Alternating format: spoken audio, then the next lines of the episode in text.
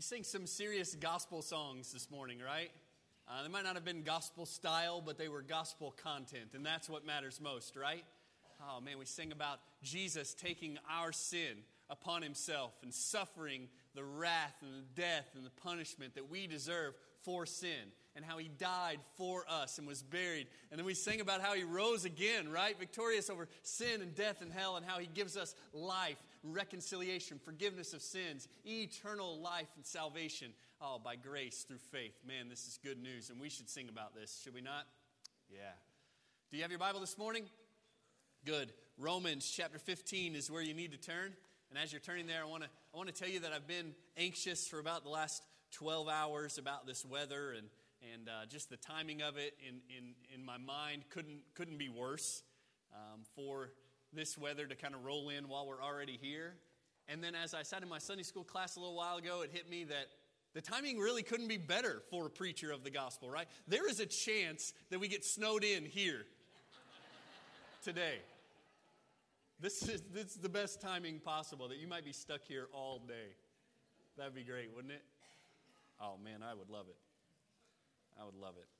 Well, last week in Romans, we saw Paul summarize the argument that he started back in chapter fourteen, verse one, about how we, as brothers and sisters in Christ, must learn to sacrifice for each other out of love for one another.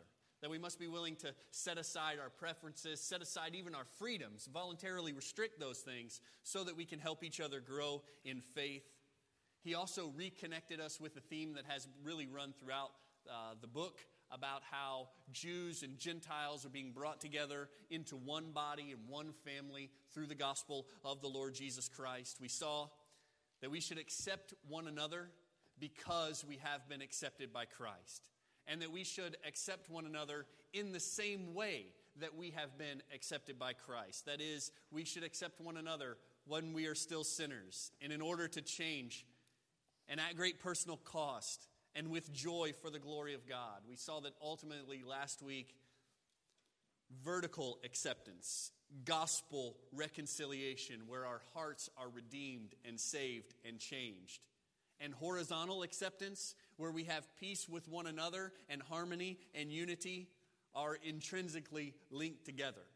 That vertical acceptance and horizontal acceptance go together every time. And you can't have one without the other. And if you have one, you will have the other. This week, we're going to move into the formal conclusion of Romans.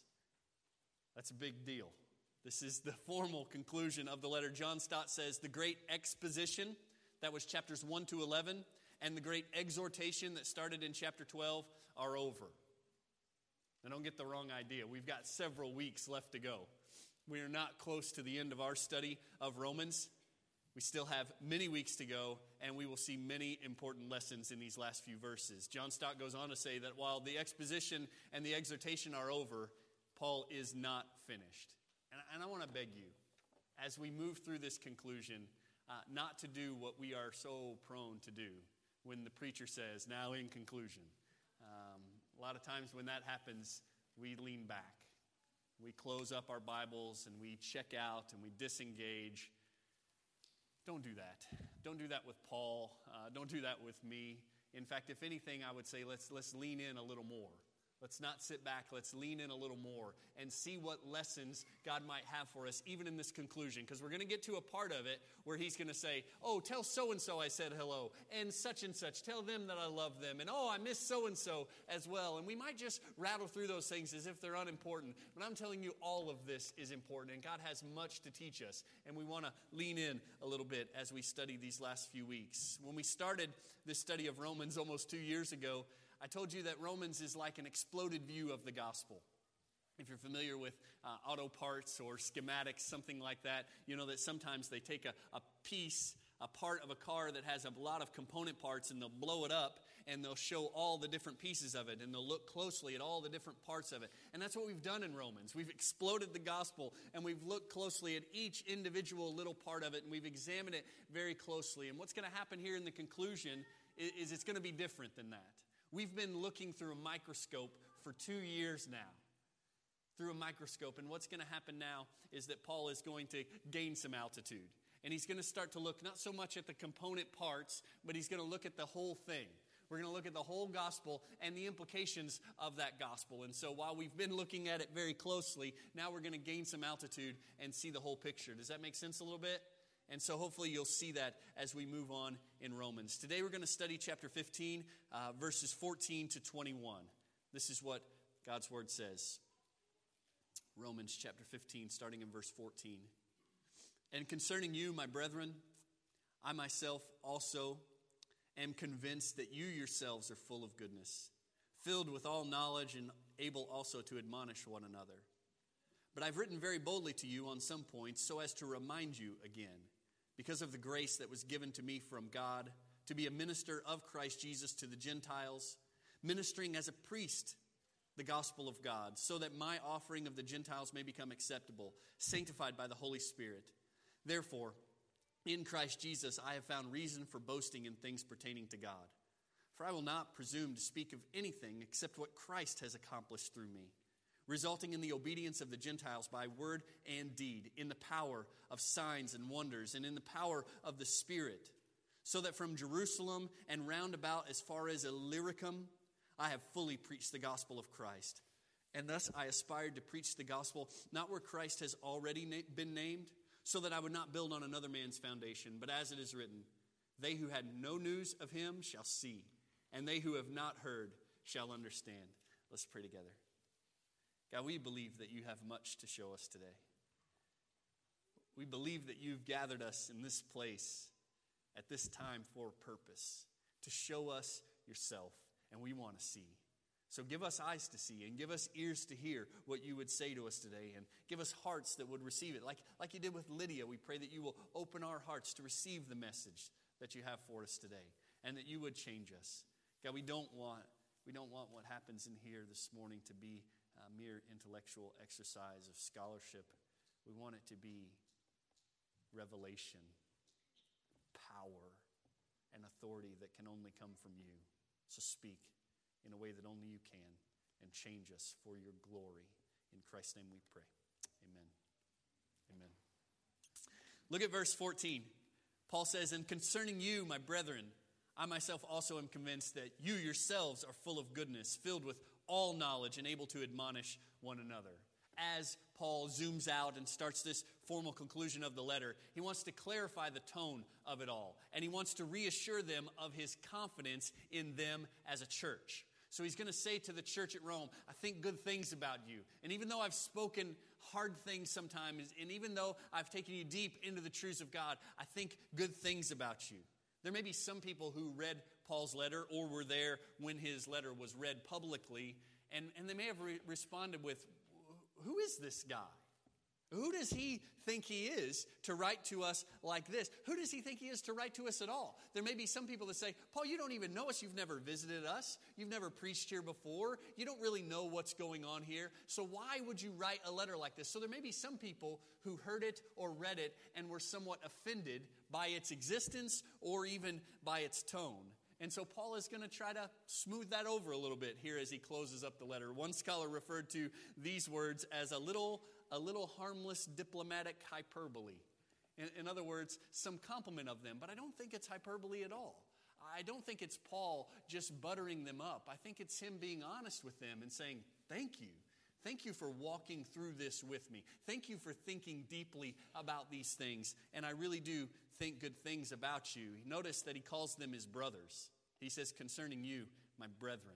He says, we're connected. You're, you're, my, you're my brothers. You're my sisters. We are family. And that's why I've written to you. Notice also that he says that they are full of goodness and filled with all knowledge. This is an expression of his confidence in them. He sees them as a church that is mature. He sees them as, as a church that has solid doctrine. He's taken them deep into the things of God. And they have hung with him. They've gone there with him. And they've thought through these things. And so as Paul says this to the church at Rome, I want to say those same things to you.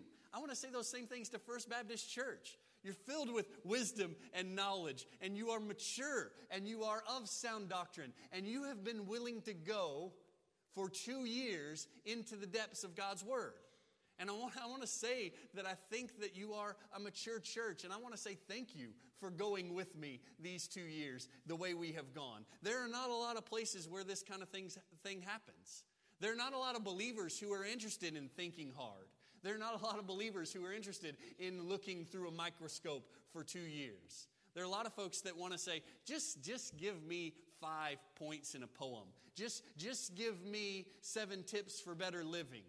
Just give me a happy little story and send me on the way. There, there, are, there aren't very many people who say, yeah, let's, let's chew on it for two years. And so I do want to say thank you. And, and I want to express uh, confidence in you. First Baptist Church, like Paul is expressing confidence uh, in the church at Rome. It hasn't been easy, right? Hasn't, this study hasn't been easy. We've encountered things that have been difficult. We've encountered things that have been confrontational. There have been times maybe that we've wanted to quit. When I was thinking about this uh, in preparation for preaching today, I was thinking about marathon. Uh, running a marathon is not easy, and it takes a long time, and it's hard, and there are multiple points in which you want to quit. But when you get close enough to see the finish line, there's a whole new energy that comes over you. There's a whole new excitement that all of a sudden we're getting close. We've almost accomplished the goal. And we want to see it that way here at First Baptist Church, here in this part of the text. In the Boston Marathon, uh, the finish line um, is close to a big sign, a big Citgo gas sign. Uh, maybe you see this if you ever see pictures of Fenway Park. You can see it from Fenway Park too. And uh, they say that, that that Citgo sign is about a mile from the finish line. And so when you get to that Citgo sign, you know you're close. The only problem with that is you can see the Citgo sign for about six miles before you get to the Citgo sign. You, you, can, you can see it coming for six miles, so it's really kind of a, a depressing thing too. So maybe this chapter fifteen uh, part will serve that way for us. This is the Citgo sign. We're close to the end, and we've run a long way, and we've learned a whole lot, and God has been faithful. Notice also that not only does he say they're full of goodness and filled with knowledge, he says that they're able to admonish one another. And I think that's a beautiful picture of the church. Brothers and sisters sharing life together, counseling each other. That's another translation of that same word, admonish. Counseling each other through questions and through difficult times. I was talking to um, a Sunday school teacher just a little while ago, and I said, hey, how'd it, how'd it go this morning in Sunday school? He said, well, it went great. We didn't really get to the lesson today because the class was dealing with something um, that they had encountered throughout the week and had a bunch of questions. And so we studied the scriptures in answering some of those questions, and really had a good meeting, had a good meeting of admonishing one another. And he said, well, we, we didn't really get to the Sunday school lesson. And I said, man, I, I think that's perfectly fine. I think that's what it looks like to live life together as a small group. Sometimes things will come up that need your attention, uh, and, and the quarterly has to take a back seat to dealing with some of those things. And if we're going to deal with those things from a biblical perspective, I say, let's let's do it. And that's what it looks like to admonish one another. There's certainly some cases where pastoral counseling is necessary. There are some cases where we've got an issue and we need to go to a professional for some of this admonishing, some of this encouragement, some of this counseling. But man, there are a lot of times where we just need to talk to each other a little more. There are a lot of times where we just need to share our lives and our burdens and our struggles with each other and live together as a family and talk it through together and encourage one another and counsel one another from the scriptures. Uh, In a small group. One scholar said it like this. He said, the believers in Rome were expected to help one another towards spiritual maturity. They were to advise and instruct one another. And then he added this, and it's gold. He says, none were so wise that they had nothing more to learn, and none were so inept that they had nothing of value to share. Isn't that the way it works in your Sunday school class? There's no one in your Sunday school. You're in a Sunday school class, right?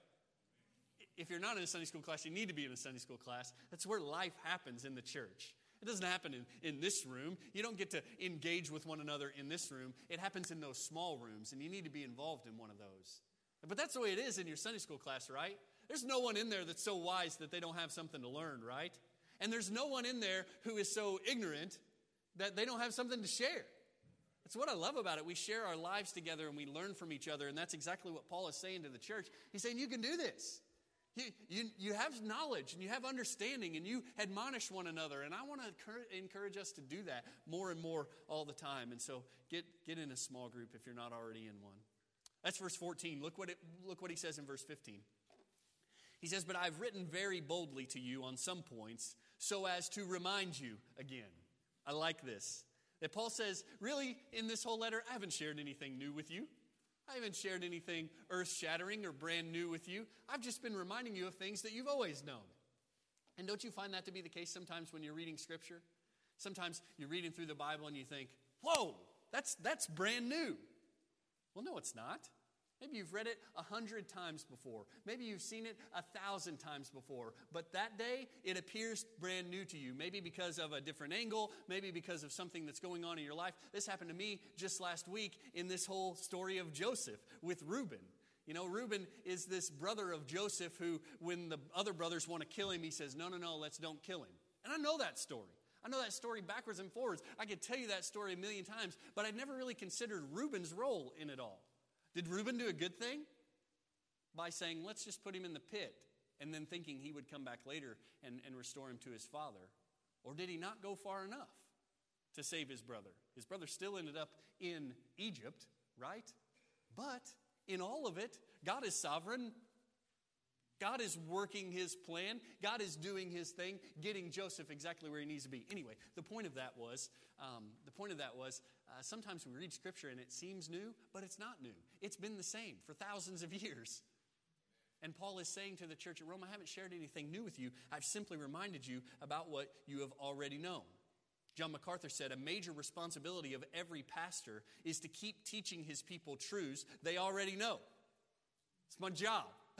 It's my job, is to keep teaching you things you already know in a fresh way. He says, in ways that refresh and reinforce. So don't expect that you're going to come to First Baptist Church and hear some new revelation. We don't teach new revelation. We teach the revelation of God in His Word. And we want to teach it in a fresh way, and we want to reinforce what it says. And, and it may be brand new to you because you've never heard it before, but what we sing is not a new song. What we sing, what we teach is not a new story. It's an old song. It's an old story. And we want to be familiar with it, and we want to be reminded of it all the time. The reminding ministry was an important part of what the apostles did. They're constantly reminding folks of what happened in the Old Testament, and we need to be constantly reminding folks of the gospel story. Look at verse fifteen, part B, the second half of this. He says, because of the grace that was given to me from God to be a minister of Christ Jesus to the Gentiles, ministering as a priest the gospel of God, so that my offering of the Gentiles may become acceptable, sanctified by the Spirit. What Paul is doing here in this section is considering his ministry. He's saying, I want you guys to think about my ministry. I want to remind you not just about the gospel, but I want to remind you about my ministry. And I think there are three things we need to see here. First, Paul recognizes his ministry as a gift from God. He recognizes the work that he has been called to do, which has been hard work, right? Has Paul's preaching ministry been ease? Has it been fame and fortune? Has it been an easy road to walk? No. Paul's preaching ministry has been a difficult road to walk. He's been beaten nearly to death, maybe even to death. He has been stoned. He has been shipwrecked. He has been hated. He has been had to escape out of a wall, out of a hole in the wall, and be let down in a basket. People have been after his life. And he says, it's a gift. This ministry that I have received, I've received as a gift. He uses the word grace to describe it. So first, he recognizes his ministry as a gift from God. Second, notice that he sees his ministry as being specific. God has expressly called Paul to take the gospel to the Gentiles. And this has been the plan from the very beginning. If you read about uh, Paul's conversion and his call to ministry in Acts chapter nine, you will notice that right off the bat, it's clear this guy, God, Jesus says, Jesus says to Ananias, he says, this guy is a chosen instrument of mine to take the gospel to the Gentiles. From the very beginning, from day one of his salvation, his ministry has been to the Gentiles, to take the gospel to the Gentiles. He is the apostle for the Gentiles, but that doesn't mean he is only preached to Gentiles, does it? Did Paul say to a Jewish person, sorry, sorry, I can't preach to you because you're Jewish. My, my job is to go to the Gentiles.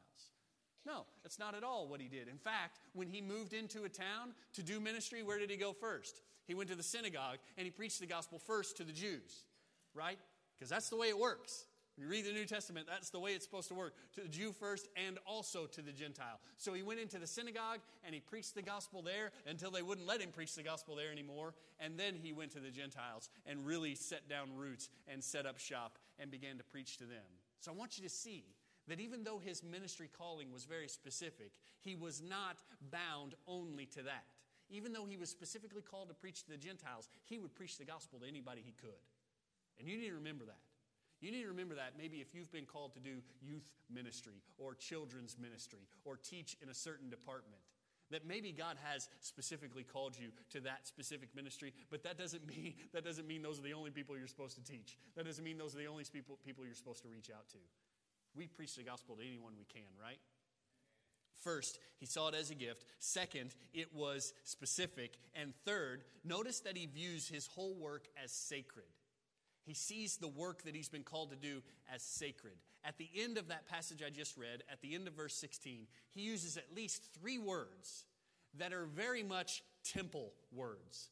They're very much Old Covenant sacrificial system words. He uses uh, sacrifice, he uses priest, he uses another word um, that, that is just tied up in the temple. And so what's going on here is he's saying this work that I'm doing, it's like the work of a priest. Not so much in offering sacrifices of atonement. The priest would do that, right? The priest, the high priest, would offer sacrifices of atonement every year. He would go into the Holy of Holies and he would sprinkle the blood. You know how that goes, right? But the priest also spent most of his time not offering sacrifices of atonement, but offering sacrifices of praise. And Paul is saying sacrifices of worship. Paul is saying that's what my ministry is. I'm like a priest offering to God sacrifices of worship. And the sacrifices that he's offering are the Gentiles who are believing in Jesus. And the work of preaching the gospel to those Gentiles so that they would believe in Jesus and be saved. Douglas Moo said it this way. Paul pictures himself as a priest, using the gospel as the means by which he offers his Gentile converts as the sacrifice acceptable to God. So he's using all of this to say, my work is sacred. My work is like the work of the priest, offering sacrifices to God. And one of my favorite preachers uh, named Kent Hughes makes an interesting application of this. He said, what if we saw our lives that way? What if we saw the work that we have been called to do as an offering that's being given, submitted to God, an offering of worship? What if the task that we've been called to do, we see as, as us being a priest lifting up a sacrifice of worship to God? That might change the way we approach it, right? What if we saw our preaching that way? What, what if I came more and more to see my preaching that way? Not just as a task of teaching the scriptures to the people so that they can hear it. What if I saw this whole process as me offering up a sacrifice to God, a sacrifice of worship through the preaching of the gospel? What if we saw teaching Sunday school that way? Not just as communicating truth of the text, but as offering up a sacrifice of worship to God. What if we saw childcare that way? Oh man, that'd change everything in childcare, wouldn't it? What if when I get the call from Kelly, hi, this is Kelly Smith, and you're on childcare. You know that whole deal, don't you? Um, I saw it as not a, oh boy, I got to miss out this week. I got to be down there with the kids, and I'm going to be extra tired when I leave. What if we got that call and we said, all right, all right, here's an opportunity for me to offer up to God a sacrifice of worship through the care for those children. What about when we take meals to the four C's? What if we saw that as not just an opportunity to feed hungry people and spread the message of the gospel in so doing, but what if we saw it all as an opportunity to lift up to God a sacrifice of worship? What if we did it for Him and not for them? Does this make sense to you? I heard a story one time about a, a man who, who uh, showed up at the building of a great cathedral. Showed up as, as the workers were working and they were doing their thing, and he went to one worker and he said, hey, what do you do here? What are you doing today? And this worker said, well, my job is to cut the bricks. My job is to cut the bricks so that they all will fit and deliver them to the next guy. That's what I'm doing today. I'm, I'm cutting bricks. And he went to another guy who was busy doing something, and he said, hey, what do you do? What are you doing here today? And the man said, well, I mix the mortar. My, my job is to mix the mortar. I got to make sure the right number of ingredients get in there and it's the right consistency. And I mix the mortar and I take it on to the next guy who spreads the mortar. That's what I'm doing today. And he went over to another guy who was very busy doing a task. And he said, what are you doing here today? What do you do in this place? And he said, I'm building a church. You see the difference in perspective between those guys? I think a lot of times we do ministry. What do you, what do, you do at First Baptist? Well, I, I, I do childcare. That's what I do. What do you do? I, I, preach, I preach from the pulpit every week. That's, that's what I do. And we're looking at it too closely. What if we said, what do you do? I offer up a sacrifice of worship to God through the preaching of the gospel. I, order, I offer up a sacrifice of worship to God as I do childcare. What if we saw it that way? I think it would change the way we do childcare. I think it would change the way we preach the gospel. I think it would change the way we fix meals and take them to the four C's. And I think Paul saw his ministry just as that. Not, I'm going, I'm going to take the gospel to the Gentiles, but I'm offering up a sacrifice to God as I take the gospel to the Gentiles. Does that make a little bit of sense? Then look what he says next. Verse seventeen. Therefore, in Christ Jesus, I have found reason for boasting in things pertaining to God. In Christ Jesus, I found reason for boasting in things pertaining to God. And I want you to know that we have every reason to boast in what God is doing around here. We have every reason to boast, not in something that we have done around here, but what in what God is doing around here. And we've got this golden opportunity to do just that next Sunday night. You want to be here next Sunday night for Menu for Missions. It's going to be a night where we're going to boast. We're going to boast in what God has done around here and around the world in the last year. We're going to boast. Not, it's not going to be a night where we say, hey, everybody, come to First Baptist and see what we have done in the last year in missions. We're going to get together and we're going to say, look at what God has done. Let's boast in Him because He has accomplished great things and He's invited us to be there to be a part of it. Does that make sense? If the tone of that night becomes, look at us and look what we have done, it stinks and we won't do it again. But if the tone of that night becomes, man, look what God has done, then it smells good to Him as a sacrifice, and we'll do it all the time. And that's what it must be, right? Maybe, maybe in your Sunday school class, uh, last week or the week before, your teacher might have walked through some numbers. We, we got a report from the Illinois Baptist State Association about, about giving across the association throughout the state. A thousand churches in the I B S A, and First Baptist ranked nineteen in general giving. That's cool, right? Thousand churches in the state association, and for Lottie Moon Christmas offering, First Baptist Church was fifth. Man, that's incredible, right? And if for one second we say, "Look, look at this! Look what we have done," we boast in ourselves and our generosity. If there's one moment of that, it's gross. But if there is all of this, look at what God has done. I heard a guy say. I heard a guy say at a meeting the other day. He said, uh, "Fewer, fewer people." Doing more with less. Fewer doing more with less. I'm telling you, if that's the case, then only God could do those kind of things, right? And so we boast in Him, and we give glory to Him. We praise the Lord for this. So you need to be here next Sunday night. You will hear what God has done, and we will have an opportunity to boast in Him and eat some good food. Like, what else would you do on Sunday night? What could be better than that? Nothing. Nothing could be better than that. Look at verse eighteen. For I will not presume to speak of anything except what Christ has accomplished through me, resulting in the obedience of the Gentiles by word and deed, in the power of signs and wonders, in the power of the Spirit. Notice that Paul is quick to reiterate that the salvation of the Gentiles is not something he has accomplished. It was Christ who did that work. Therefore, Christ is the one who gets the credit. I won't presume to speak of anything except what Christ has accomplished through me. If we will learn to see the work that happens in ministry as work that Christ has done, if we will begin to see the good things that happen around here as work that God does, then we won't be tempted to take any of the credit ourselves. But when we start to see it as something we have done, we'll start to boast in ourselves, and we'll start to take the credit, and we can't do that. One scholar I was reading said, if we were to take the credit for the good things that happen around here, it'd be like Da Vinci's paintbrush taking credit for the Mona Lisa. It's ridiculous, right? The little paintbrush says, well, look what I did. Look at this thing that I did. Millions of people come to check me out every day. That's not the way it works, right? And what would Da Vinci think about that? What would Da Vinci think if his paintbrush spoke and said, look at the great thing I have created, Mister Da Vinci? Break the thing in half and throw it out the window, right? Because paintbrushes aren't supposed to talk. But you get the picture, right? We can't take credit for something we didn't do. Another guy told a story for you sports folks about a little leaguer. A little leaguer who was at bat, and he swings and he misses, strike one. And the pitcher throws another pitch, swing and a miss, strike two. And the pitcher throws another pitch, and he makes contact, makes he hits the ball. This is a great day for a little leaguer, right? And it's a dribbler back to the pitcher. And the pitcher picks it up, and he throws it over the first baseman's head.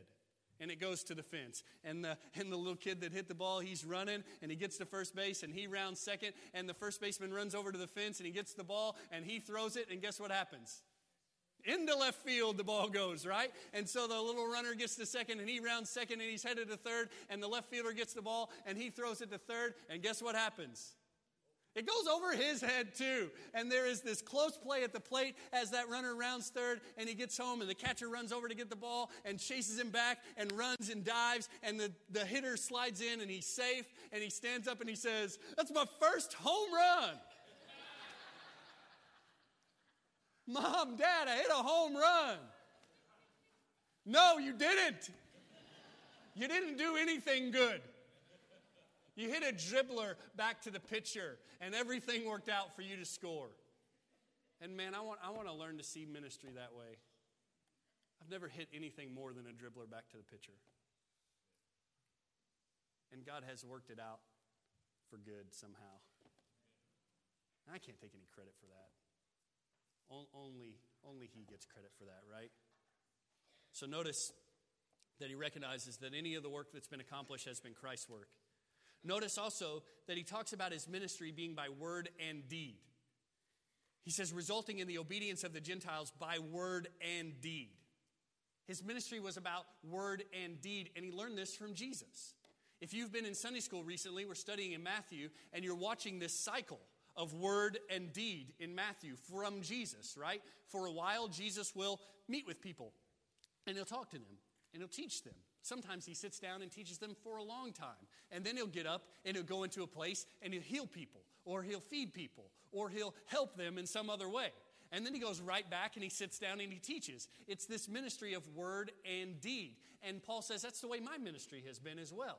And what I want to present to you is that's the way our ministry must be. It must be by word and deed. John Stott says, words explain works.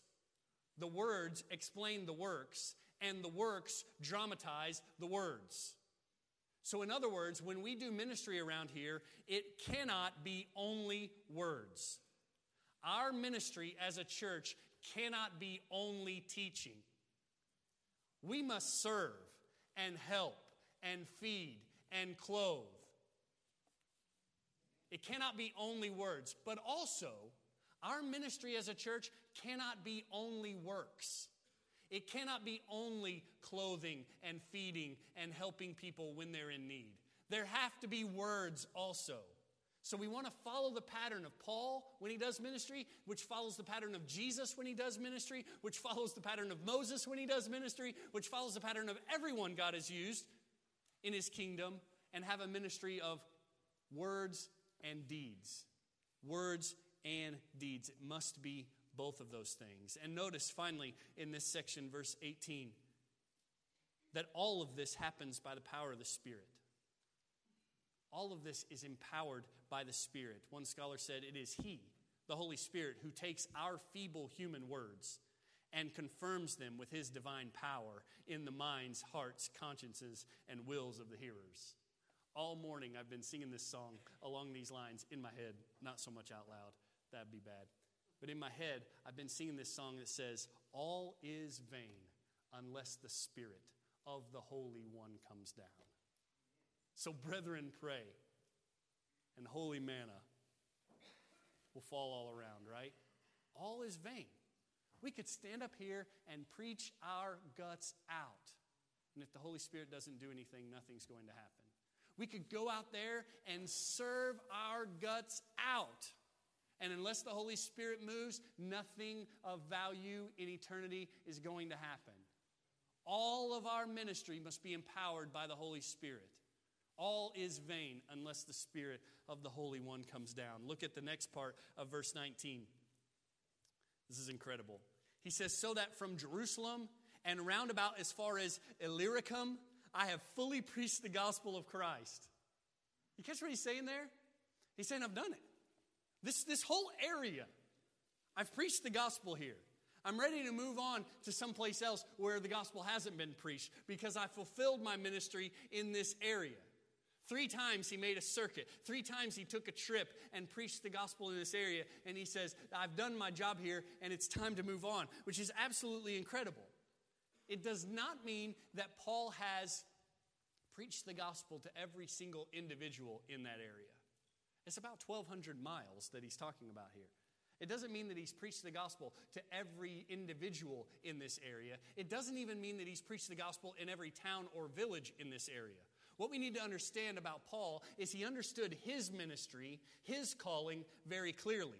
And he had a clear and good strategy to accomplish it. So what Paul's ministry looks like is that he would go to the most urban, he would go to the most influential area, and he would preach the gospel there. That's why we have letters to the church at Corinth and Ephesus and Thessalonica. These are places that are urban and concentrated and strategic and influential. So he would go to those kind of places and he would preach the gospel there. And by God's grace, people would believe in Jesus Christ there and a church would be planted there, right? This is the way it goes. And next, Paul would spend some time with them and he would train up leaders in those churches so that the church could be cared for, so that there would be someone there to take care of that local congregation, but also so that from that urban center, people would be sent out into the rural areas that surrounded there and they would hear the gospel that way. Paul didn't see himself as being responsible to do it all. He saw himself as a pioneer when it comes to missions, to go and to get the movement started, to be used by God to get the movement started. Does this make a little bit of sense to you? And, and it happened. It worked. He went to these places and the church was born and the church was strengthened and then the church spread out so that the gospel was preached not only in the urban centers but in the surrounding villages, in the surrounding communities. That's the way Paul saw his ministry, and he's ready. He's ready to go on and do that in another area now, which is Spain, that we'll read about next week, I think. R. Kent Hughes said, Paul preached the entire fourteen hundred miles from Jerusalem to Illyricum. And then he adds this comment. He says, not bad for a guy in sandals. Covered a massive area with the gospel. Not bad for a guy in sandals, right? And he says, that's what my ministry was about. It's about pioneer ministry. Look, he affirms that in verse twenty when he says, and thus I aspire to preach the gospel, not where Christ was already named, so that I would not build on another man's foundation. But as it is written, they who had no news of him shall see, and they who have not heard shall understand. It was pioneer work that he's been called to. But I want you to hear me clearly. That was his personal call. That's not the mandate for all of us. God has and God is calling some of us to ministry like that. Our friends that are in Central Asia are doing ministry like that.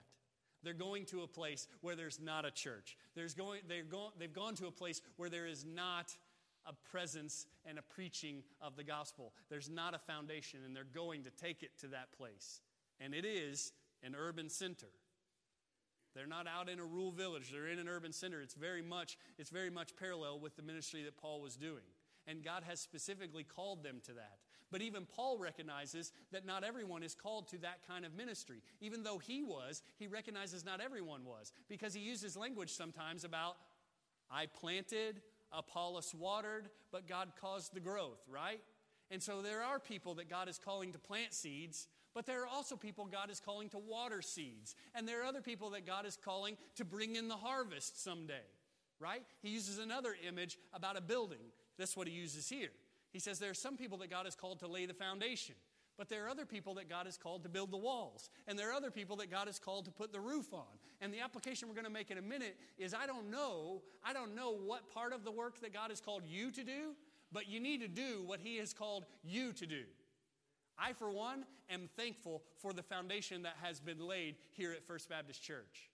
I am thankful for the others' work that I inherited when I came here. In fact, I had a meeting just the other day um, with some other pastors from the area, and Jack Lucas was there. Some of you who have been at First Baptist for a long time know Jack pretty well, um, know that he is the son-in-law of Mike Davis, right? Um, and served on staff here for a while. And we were talking as, as pastors about some challenges in the church, and one of them said, you know what, I really struggle with my Sunday school teachers. I struggle with how to train my Sunday. How do I teach my teachers? How do I train them? And I was able to speak up and say, you know what? I'm really thankful for Mike Davis. I'm really thankful that Mike Davis instituted this Wednesday night workers meeting way back twenty years ago, right? At least twenty years ago, he instituted that thing, and it still exists today. So when I came to First Baptist, I didn't have to fight a fight to learn how to, uh, to, to figure out a way to train the teachers. It was already there. And so I told this whole story, and Jack, Jack looked at me and he said, you know what? I really needed that today. I've been missing my father-in-law, and I needed to hear that today. So, so my point is, we need to we need to thank God for some of the foundation that was left, right? We need to thank God for some of the building that was already existing, and we need to not be afraid to continue to build upon that. I want to be appreciative of those things, and I think that's the kind of ministry that God has called me to, not to pioneer work, not to pioneer work. I don't think that's His calling on my life right now. But you know what? It may be the calling on some of your lives right now. Maybe some of you hear this text where he says, I want to name Christ where He's not been named before, because I don't want to I don't want to build on another man's foundation. Maybe some of you, that just sets your heart on fire. Man, if that's the case, go do it.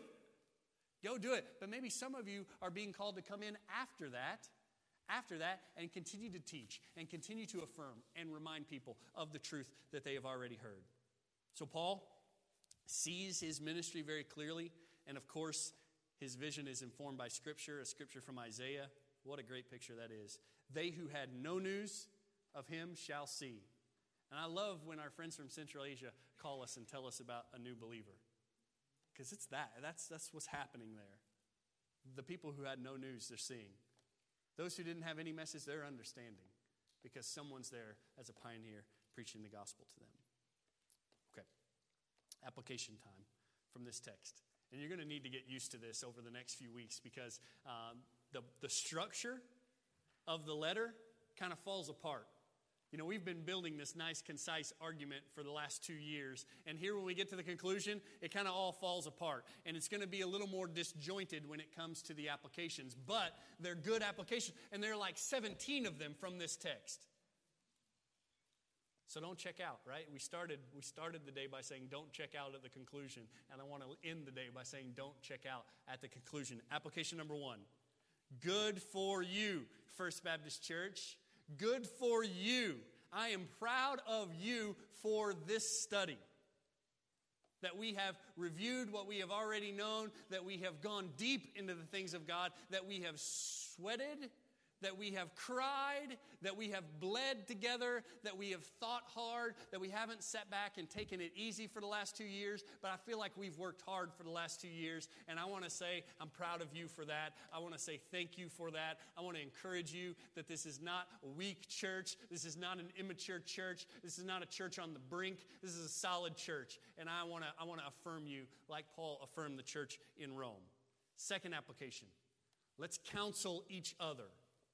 Let's counsel each other. Let's admonish one another. Because we're mature, because we're growing, because we're solid, we can help each other out. Our first, maybe, maybe this is going to be corny, but maybe our, our first move is not to call in the pros, but to call in the bros. That's good preacher stuff right there, right? You don't need to, you don't need to have your first move to call in the professionals. If you have a friend, a brother or sister in Christ who's struggling, go to them, walk with them, help them, or at least just sit with them in the midst of their misery. Job, Job's friends did a good thing at first. They didn't do a good job with the counseling. They probably weren't ready for that. But when they showed up at first and they just sat with him in the ashes, that was good.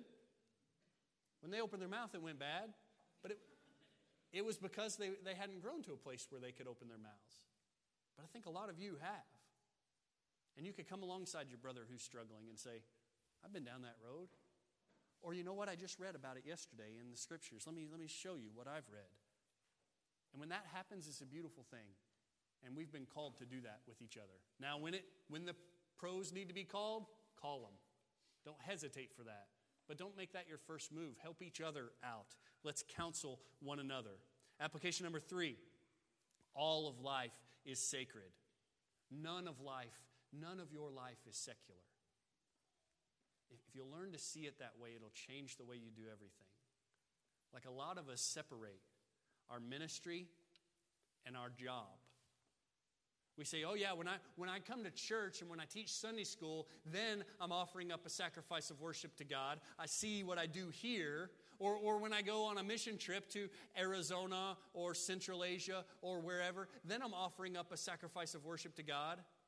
But when I go to school, I'm just doing my job. When I go to work, I'm just doing my job. It's secular. Oh, if you would learn to see all of your life as sacred, that when you go teach those little kids Tuesday, you're offering up a sacrifice of worship to God. Or when you go down to the coal mine or the field or whatever it is that you do, you're not just accomplishing a task. You're offering up a sacrifice of worship to God. It will change the way you do your job. And this is not just coming from Romans. This is coming from throughout Scripture. Whatever you do, whether you eat or drink, do it all for the glory of God. Serving, serving Christ rather than men. That's how we approach our job. All of our life is sacred. None of it is secular. Do everything you do as a sacrifice of worship to God. Number four. Do what he has called you to do. Think about all of those words. Do. This is, this is a call to action today. Do what he has called you to do. Don't try to do what he has called me to do. I won't try to do what he has called you to do. But if we will all do what he has called us to do, we will function like the body we are supposed to be. Right? The eye can't say, I don't want to be an eye. I want to be an ear. No, eyes have to be eyes, and ears have to be ears. And if the eyes will be eyes and the ears will be ears, we'll be able to see and hear. If we will do what he has called us all to do as individuals, we will work like we're supposed to. But where we get in trouble is some of us don't do anything. Let me rephrase that. Many of us don't do anything. Many of us that are part of the body don't do anything. And consequently, many of us have to do things that we haven't been called to do. We've got people, we've got people serving in ways that they're not gifted to serve. I'm thankful for them, though, because they've stepped up into the place that someone else should be. They've been willing and available, and I thank God for them. But the better case would be the folks that are gifted, the folks that are supposed to be doing those jobs would step up and do them. Have you ever heard preachers talk about the twenty eighty rule? It's true that twenty percent of the people in the church do eighty percent of the work. That may be conservative, to tell you the truth. So do what he has called you to do. Maybe it's pioneer missions. Go, sell your house, quit your job, and move to the jungle and do it. This is not a joke. This is serious. Some of you need to do that. Maybe, maybe you need to come in and teach a Sunday school class that someone has been teaching for years and years and years and needs a break. That's not pioneer work, but it's important. Do what he has called you to do. And then the last application is that we should recognize that any success that we experience has nothing to do with us. Any win, we don't get to take credit for. Now, maybe the opposite is true. The losses, we probably do get to take credit for those. But the wins are not ours. Anything good that's happening at First Baptist Church is not because of us. It's in spite of us. And it's a gift from God. And we need to praise him for it. And we want to boast in him. Praise the Lord for the good work he does, right? Did you notice in Sunday school this morning that, that or was this last week? The harvest is plentiful. That was last week. The harvest is plentiful. The workers are few. So pray to the Lord of the harvest that he would send workers into his harvest. The whole deal is his. The whole kingdom is his. And he said, I want you to be a part of it. I want you to experience some of it. But it's his work. It's his job. It's his glory. Don't try to take it for yourself. Let's stand together and pray. God, help us to respond to your word today. Help us to uh, to not just hear it, but to do it. Help us to be obedient followers who live life as a sacrifice of worship to you, who do what you are calling us to do, who give all the glory to you. Help us to live like that. But God, our, our, our greater prayer our deeper cry of our hearts is that you would save sinners in this room today, that you would reach down by your grace and teach boys and girls, men and women about their sin. Teach them that they deserve judgment, punishment, hell because of their sin. And teach them that you love them anyway. And you sent your son Jesus to take their sin and to suffer the punishment in their place as their substitute. Teach them that Jesus died for them and rose again and is victorious over sin and death and hell and offers life and reconciliation to you and forgiveness of sins and salvation. That you offer it as a gift received by faith. So I pray that men and women and boys and girls would repent of their sins today, turning from sin and self and turning toward you. Pray that men and women and boys and girls in this room today would believe, would rest their whole weight on Jesus Christ for salvation and trust in Him alone, and that you would receive glory in it all in Christ's name.